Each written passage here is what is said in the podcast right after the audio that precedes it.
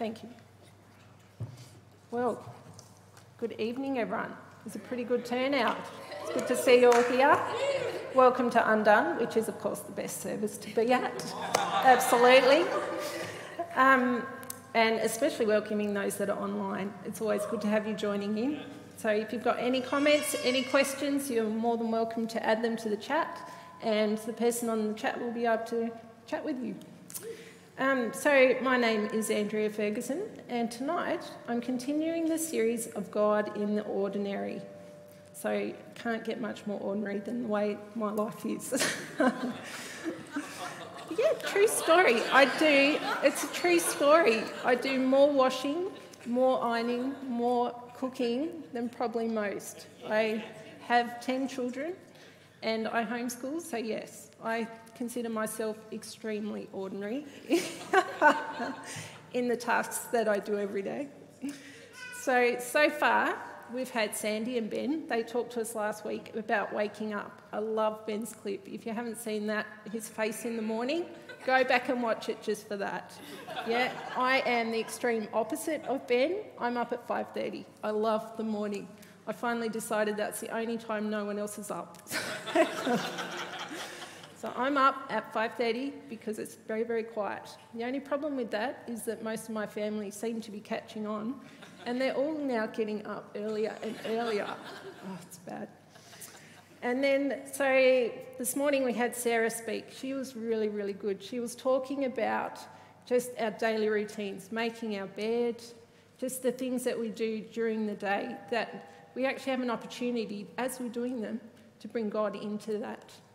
So, the exciting thing that we're talking about tonight, I feel like Bev gave it away just a little bit, but we're talking about Q slide brushing our teeth. so, thanks to Evie, Evie was my photographer. First thing in the morning, had to be authentic. uh, so, yes, we're talking about our bodies. And yeah, so I'm just going to get straight into it basically. What's the main point? So I would put to you that we've been given our body by God. God breathed life into these bodies, He gave them to us. And we're given them to practically carry out His purpose on earth. He can't do it, He's given us our bodies to do it for Him. Those purposes can range from doing amazing feats, people that climb Mount Everest and swim the English Channel, you know, things that seem to be almost impossible to do, but they do it. But then you've got the ordinary things that people do that are actually things like caring for people that can't care for themselves, that are bringing food to people who are in need. These things that don't get as noticed but are still incredibly important. Whatever it is, we know that God's purposes actually always come out in actions. We've got to use our bodies. As James 2:14 suggests, faith without actions or works is dead. So if we live by faith with actions, it's logical that our bodies and what we do physically comes into that equation. There's no good saying, "Oh yes, I do this. I'm a Christian. I, you know, I care for my friends, whatever it might be." If you don't physically do that thing, it's nobody's actually believing you.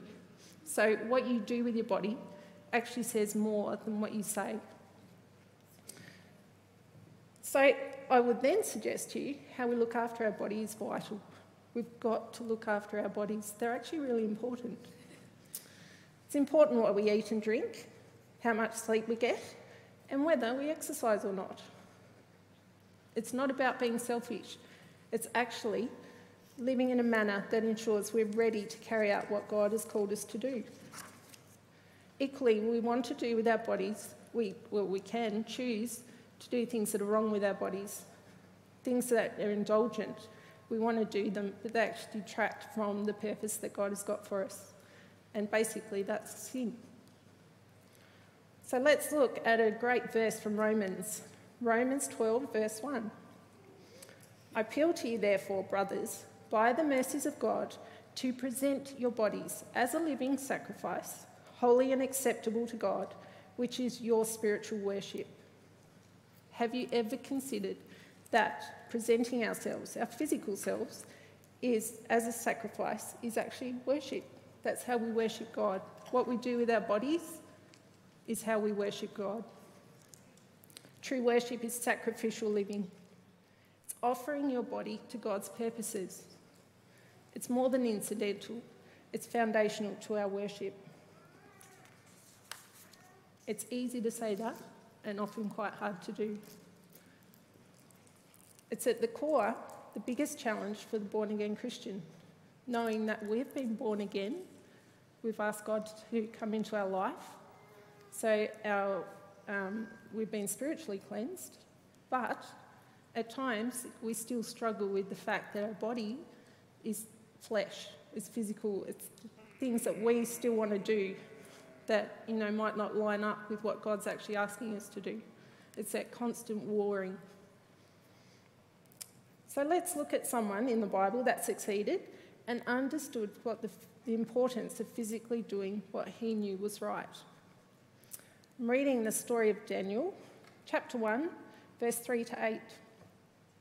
Then the king commanded Ashpenaz, his chief eunuch, to bring some of the people of Israel, both of the royal family and of nobility, youths without blemish, of good appearance, and skilful in all wisdom, endowed with knowledge, understanding, learning, and competent to stand in the king's palace, and to teach them literature and language of the Chaldeans. the king assigned them a daily portion of food that the king ate and of wine that he drank. They were to be educated for three years, and at the end of that time, they were to stand before the king. Among these were Daniel, Hananiah, Mishael, and Azariah of the tribe of Judah. And the chief of the eunuchs gave them names. Daniel he called Belteshazzar, Hananiah he called Shadrach, Mishael he called Meshach, and Azariah he called Abednego. But Daniel resolved that he would not defile himself with the king's food or with the wine that he drank. Therefore, he asked the chief of the eunuchs to allow him not to defile himself. So here we've got Daniel. He was basically taken a prisoner. He was taken to another culture. He was retaught and reprogrammed for a different, completely different culture than what he'd grown up in. And it would have been very, very easy.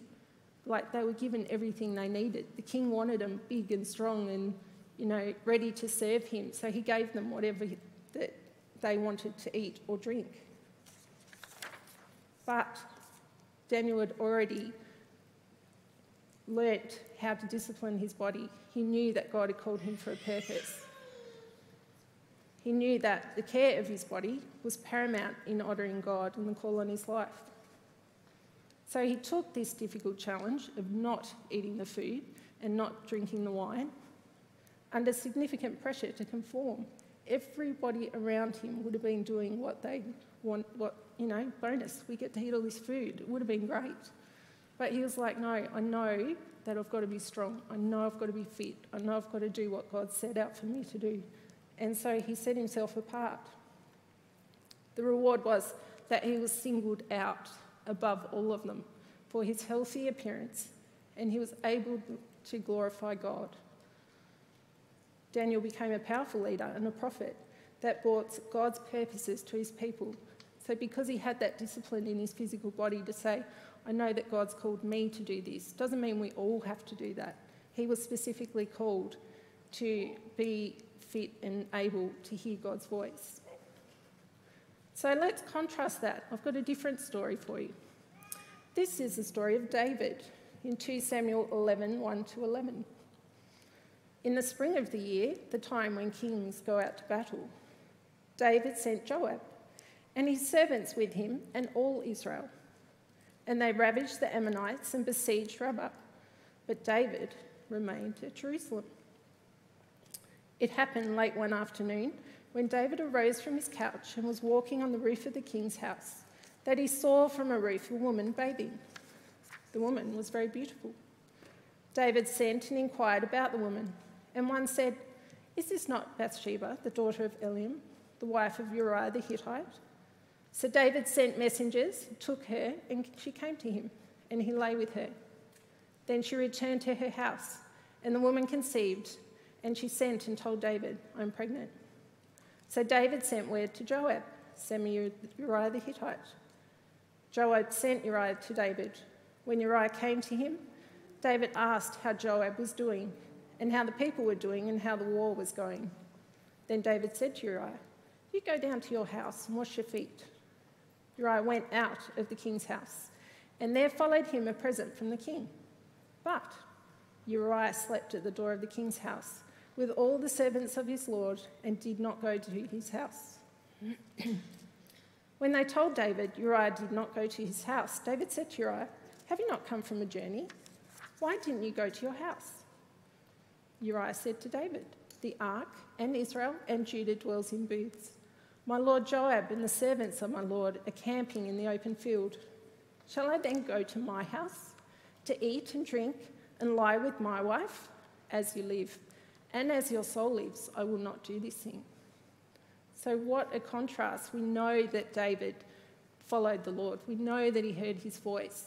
But in this instance, he chose, for whatever reason it was, to not go. It says in the time of the kings, the kings were out. They were supposed to be out. They were supposed to be in battle. They were supposed to be leading. But he'd chosen to stay home. Maybe he didn't feel well. Maybe he felt like a little relaxed. I don't know. But he was the king, and that was his position to go and do that. And instead, he'd chosen to stay home. Because of the decision he made with his physical body, it put him into a compromising situation. and put him into a temptation situation that led him down a path that had consequences for a lot more people than just himself. And you have Uriah. He was there, he knew what he was supposed to do. He was a soldier. He was even, um, he was faced with the same temptation to indulge his body, even being encouraged to do so by David. David was the king. You know, go home, be with your wife, have a little break before you go back. So the decisions that we make with our physical body actually really do matter. It matters. And it, like on the outside, um, nobody probably told David that he was doing the wrong thing. Like, you know, if he said, I'm staying home, who's going to argue with the king? They'd be like, okay, fair enough. The rest of them went, did their work. No one's going to tell him he's doing the wrong thing. And I say this because they're often things that we ourselves do. And on the outside, like who's going to tell you you're doing the wrong thing? It might actually look fine. Might be, you know, might be an okay thing to do. But you've got to consider, is God actually asking me to do that thing? Is he asking me to hang out, hang out with those people? Is he asking me to, whatever it is? It actually matters because what you do for yourself, it really matters. It affects the outcome. So the story doesn't end there with David. We know that he was an excellent king. We know that he repented and came back to God.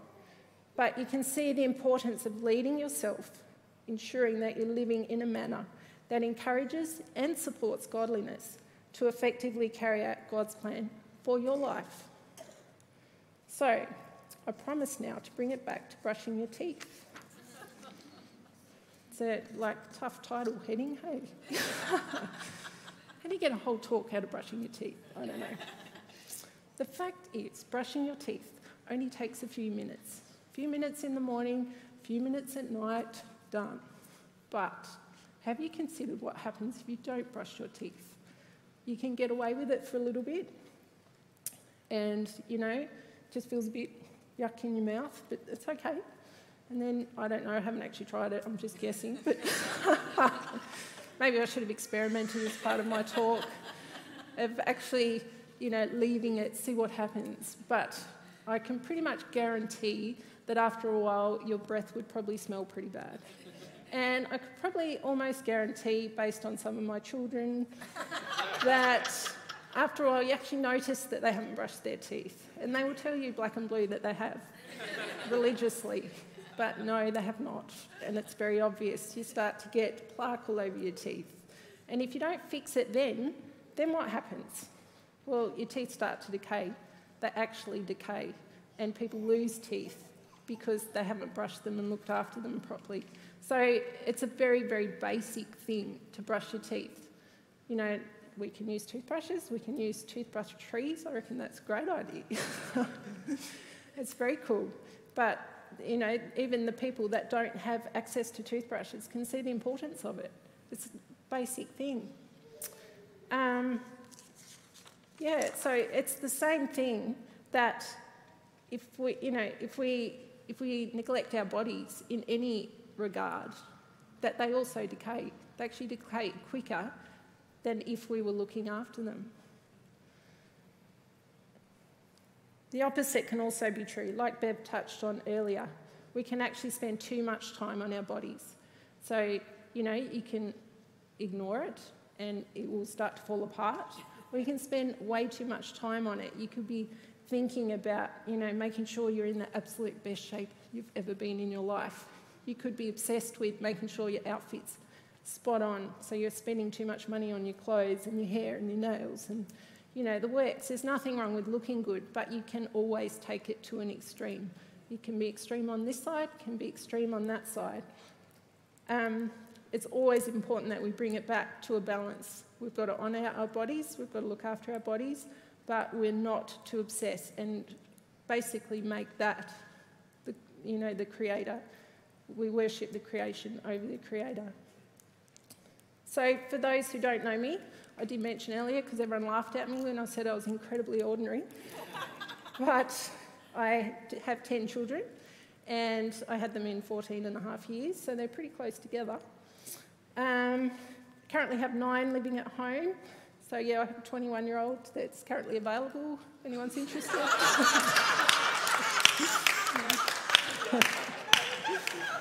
He's the only one with his own room, and the kids are worried that he's never actually going to move out.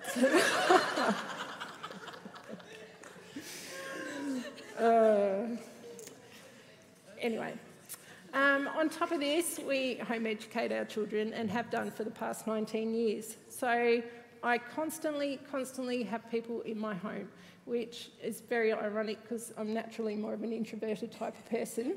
And my mum often shakes her head and she's like, I do not know how you ended up there. I have no idea how you ended up there. But I love the potential of each person. I love the potential of you, you get a new life, and it's like, what is this person capable of? What has God put, what giftings has He given them? And I can tell you that they're varied, very, very varied from personal experience, that they've all grown up in my house, they've all got the same education roughly, and they're all incredibly different. But, you know, what an amazing thing that God individually has picked all of you because that's what He wants. He wants all of you, and He's got a purpose for every single one of you. It's pretty exciting. Um, there's constantly a lot to organise in my house, always a lot to organise. And it's kind of funny because when I was a teenager, um, I used to say to mum, I'd be like, oh, what could I be when I'm like get older? Maybe I could be the Prime Minister, maybe I could be an Olympic runner, maybe like I have my sights set pretty high of doing something. Um, and ironically, I ended up being a homeschool mother of 10 children, and I use every single skill I have and then some, like every single day. And it's like God knew I needed a lot of skill sets. Like I'm pretty good at a lot of things, but not excellent at a lot, you know, one specific thing. But, you know, God knew, God knew that this is the purpose He had for my life. And He equipped me to do that, which I'm very grateful for. Um, I was seven years old when I asked Jesus to come into my heart, which was very cute. I remember it super, super clearly. I was at my grandmother's very small house in Canning Street. It was actually directly opposite from where this original church was. We used to visit her every Wednesday and help her clean her house, as she was quite elderly at the time. I remember being in her breakfast room. The house actually only had four rooms, so the breakfast room was sort of the dining room, lounge room, everything room, and it was pretty small. Um, and it came over me, I must have been there by myself, and it came over me that I wasn't a Christian. And I was very convicted, even at seven. Remember, like, I can just picture it now, just standing there, like, I'm not a Christian. Oh no. what do I do about it? And I ran across to the bedroom that was like adjacent next room. and she had a single bed in there that had a very cool, people would love it today. It was fluffy and it was the tiger print, super tiger print bed cover. It was pretty out there. And I lay face down on the fluffy tiger print bed cover. I prayed and I asked Jesus into my heart. From that time on, I've belonged to Him. I know that I belong to Him. And so the choices that I've made in my life, I've been pretty strong willed sometimes. And I've chosen my path quite often. And over time, I can now testify to the fact that if you actually follow God's plan for your life, you will do much better than if you choose to deviate and do your own thing. Um, there's so many things that you know you go, oh, I just wish I had done that. I wish I had listened to my, you know, when I was reading God's word and it said to do this. I wish I had done that. You guys, because it's a youth service, you have an opportunity to. You don't have to rebel. Like you actually don't have to do the wrong thing. You actually have an opportunity to be 20 years ahead of what I am and put God first right now. It's an amazing opportunity. You know, there is, I thought at the time, like I, I really didn't rebel, but there was a time there we moved to Alice Springs and we just had our first child. Lyndon got a job in ambulance. And it was the first time I'd been away from home um, as far as family. We've got quite a large family here. And no one knew me. And it was quite bizarre. It's like you had to introduce yourself and explain who you were and what you could do and all of that. And I was like, wow, no one knows me. I don't have to do the whole Christian thing. And, you know, like I still read my Bible, but it was very basic. And I really didn't put God first the same way. And, you know, it went okay, but we made a lot of mistakes in that time period. And looking back on it, I was like, I, I guess I tried it out. It's like, let's try it out see if this God thing actually works. And I can tell you that the time I've spent following God has worked amazingly and much more fulfilling than when I went and was doing my own thing by far. Um, yeah. So it's been a tough calling, homeschooling all these children. And it's been really good because it's, it's basically, I think that any time that you choose to follow God, to actually put God first and say, okay, God, what do you want to do with my life? That He always, always takes you further than what your physical self is or is capable of. Always. Then you know you're in the will of God. because if you can do it yourself, it's not God. You know, there's a point where you hit and you're like, okay, I actually can't do this job anymore. It's actually quite hard. and that's the bit where you go, okay, God, how do I do it? So there's three things that I have chosen to do that make my day work because every day counts in my house. Firstly, I choose to honour God in my body by getting enough sleep, not staying up late to watch movies or Netflix, so I can be ready and rested, ready for the next day. So my day starts the night before. How am I thinking about what am I doing tomorrow? How much sleep do I need? Secondly, I work out each morning. Pretty sure I put a slide up there. That's me, 5.30 in the morning. Well, it wasn't this morning because Evie helped me, but the, the ironic thing about this picture is that I live in a house full of musicians, so this is actually the music room. So technically, they've probably just gone to bed. and then I get up and use the room again. So that's good, it gets good workout. Um, it's important to keep our bodies strong and fit. If we don't maintain physical fitness, our bodies become very lethargic, harder to move, and we can't work as efficiently. Thirdly, I read God's word and pray each morning. This sets up my day with God as the centre. If I choose to sleep late, I run out of time to read God's word. And again, you can get away with it for a while, but it's the same as brushing your teeth. Neglecting God, you start to spiritually decay. Strongly encourage you all to spend time reading God's word every day. If your physical bodies don't work well, if there's, you know, if you're sick, if you can't move them, anything, everybody can read the word of God. Or you can get someone to read the word of God to you. Number one tip. So, what is God calling you to do in your life? It might be like to be a missionary, missionary like the Voss family. Might be to raise a house full of people like myself. Might be to be at uni or school or the job that you're in. Whatever you're doing, God has put you there.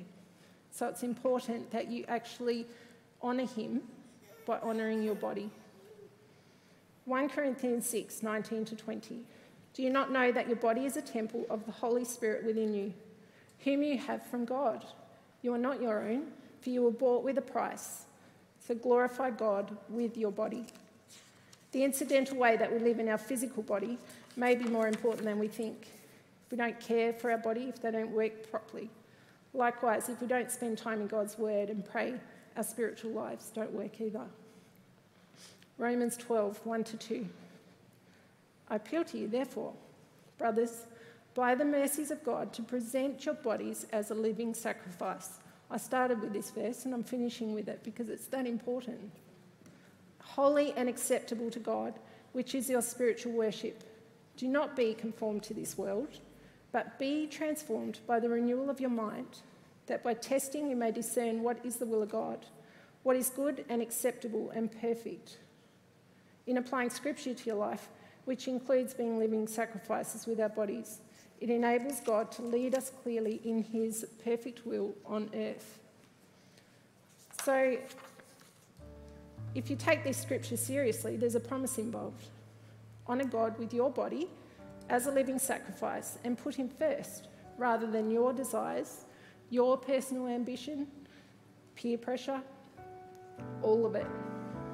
The promise is that God can lead you in His perfect will. In our time now, how important is it to know God's will for our life? There's so much noise, always noise. You can, you know, on your phone, the media, everything. It's like constantly speaking at us. The only way we can hear God's will for our life is through reading the Word of God and prayer. And it has to be done every day because if you're not doing it every day, very quickly gets drowned out, extremely quickly. By being a living sacrifice, you're putting God in the driver's seat. So if things aren't working, it's an opportunity for us to actually go, okay, God, I'm putting you back in the driver's seat. Get back to the absolute basics, looking, getting enough sleep, eating and drinking properly, exercising your body to the best of your ability. And I just want to finish on a Psalm 150, verse 6. Let everything that has breath praise the Lord. Thank you very much.